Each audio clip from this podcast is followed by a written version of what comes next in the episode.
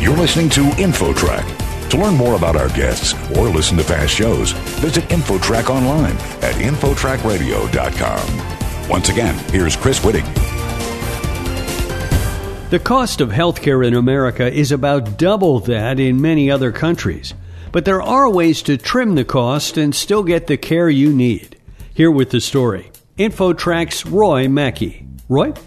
Thank you, Chris. Marshall Allen is a reporter for ProPublica, where he covers the healthcare industry. He's a Pulitzer Prize finalist and recipient of the Harvard Kennedy School's Goldsmith Prize for Investigative Reporting. And now he's the author of Never Pay the First Bill and Other Ways to Fight the Healthcare System and Win. Marshall, my first reaction to your book was do most people even look at the bill or even care? There are definitely uninsured people, but in most cases, an insurance company is stuck with it after a deductible. So maybe you can just start by explaining why people should actually look at a medical bill carefully. Well, two of the key words that you used there were after the deductible. Unfortunately, deductibles have gotten so high in recent years that many Americans are paying the first $1,000, $3,000, $5,000, even $10,000. In fact, most people never even meet their deductible. So in many cases, you're going to be paying 100% of that bill. So you better look at it. And then even if your insurance plan covers it, you're still going to get hit with the coinsurance cost. I mean, that's the often 20% or 30% of the overall payment that gets passed on to you. And that's even after you get hit with your deductible.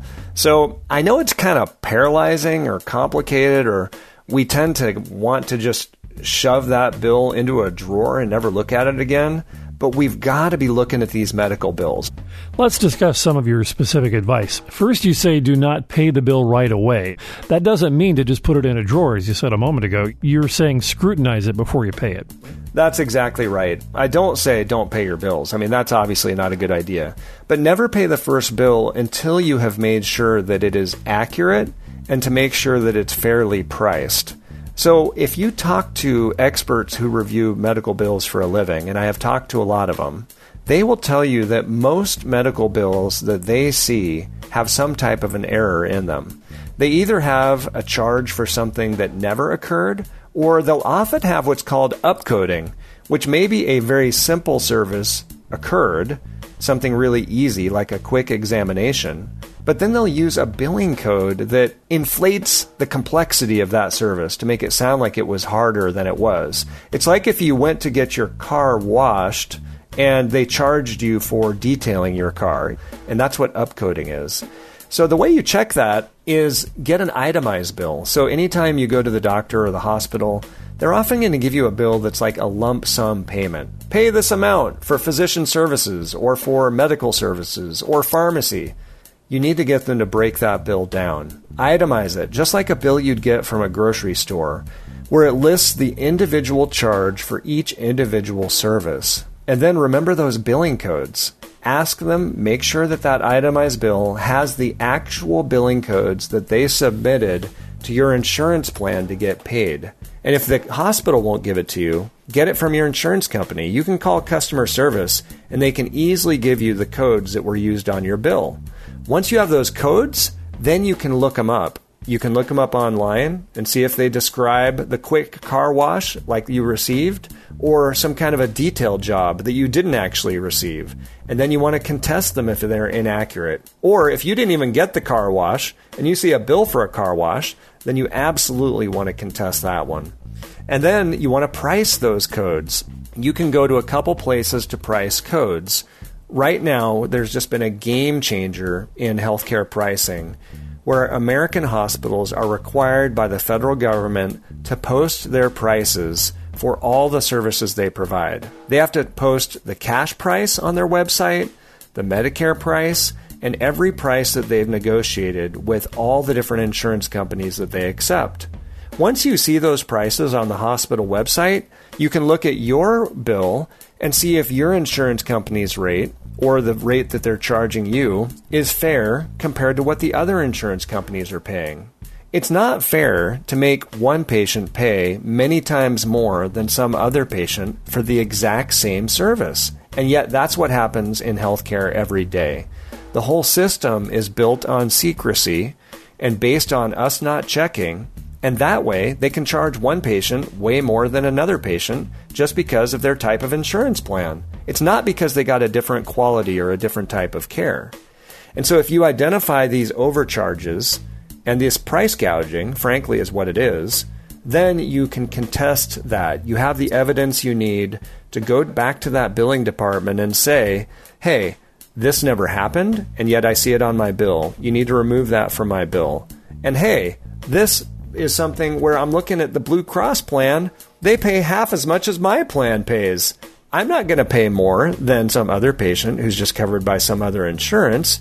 You can't discriminate me based on my insurance plan. And so then we have to push back and we have to demand a fair deal from these healthcare providers. Is it possible to also, for example, go to the website of Hospital A and then check the website of Hospital B and compare their prices? And if you're being overcharged by Hospital A, can you go back and essentially negotiate?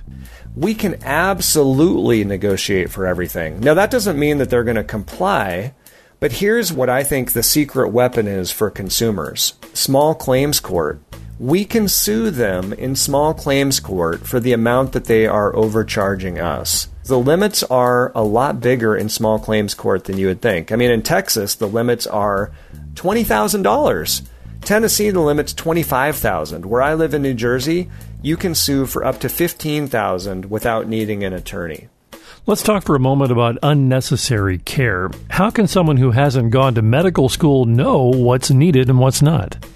We have an epidemic of unnecessary care in the United States. In most cases, doctors and hospitals get paid on a fee for service schedule. So basically, they get a fee when they perform a service.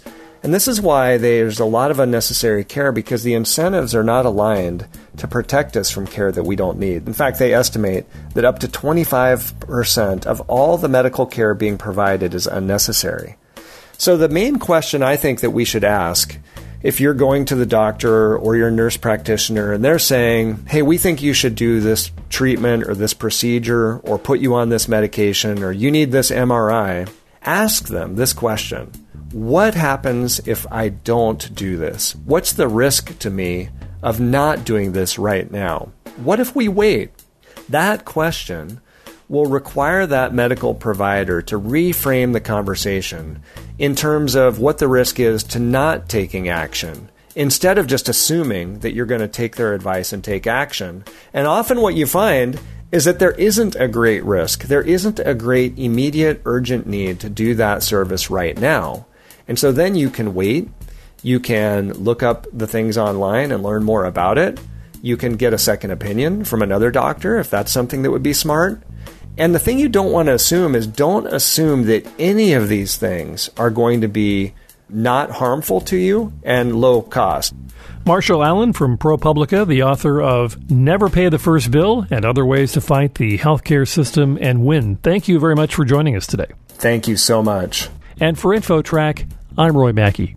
You're listening to InfoTrack, the weekly show with information you should know. A production of Syndication Networks of Chicago.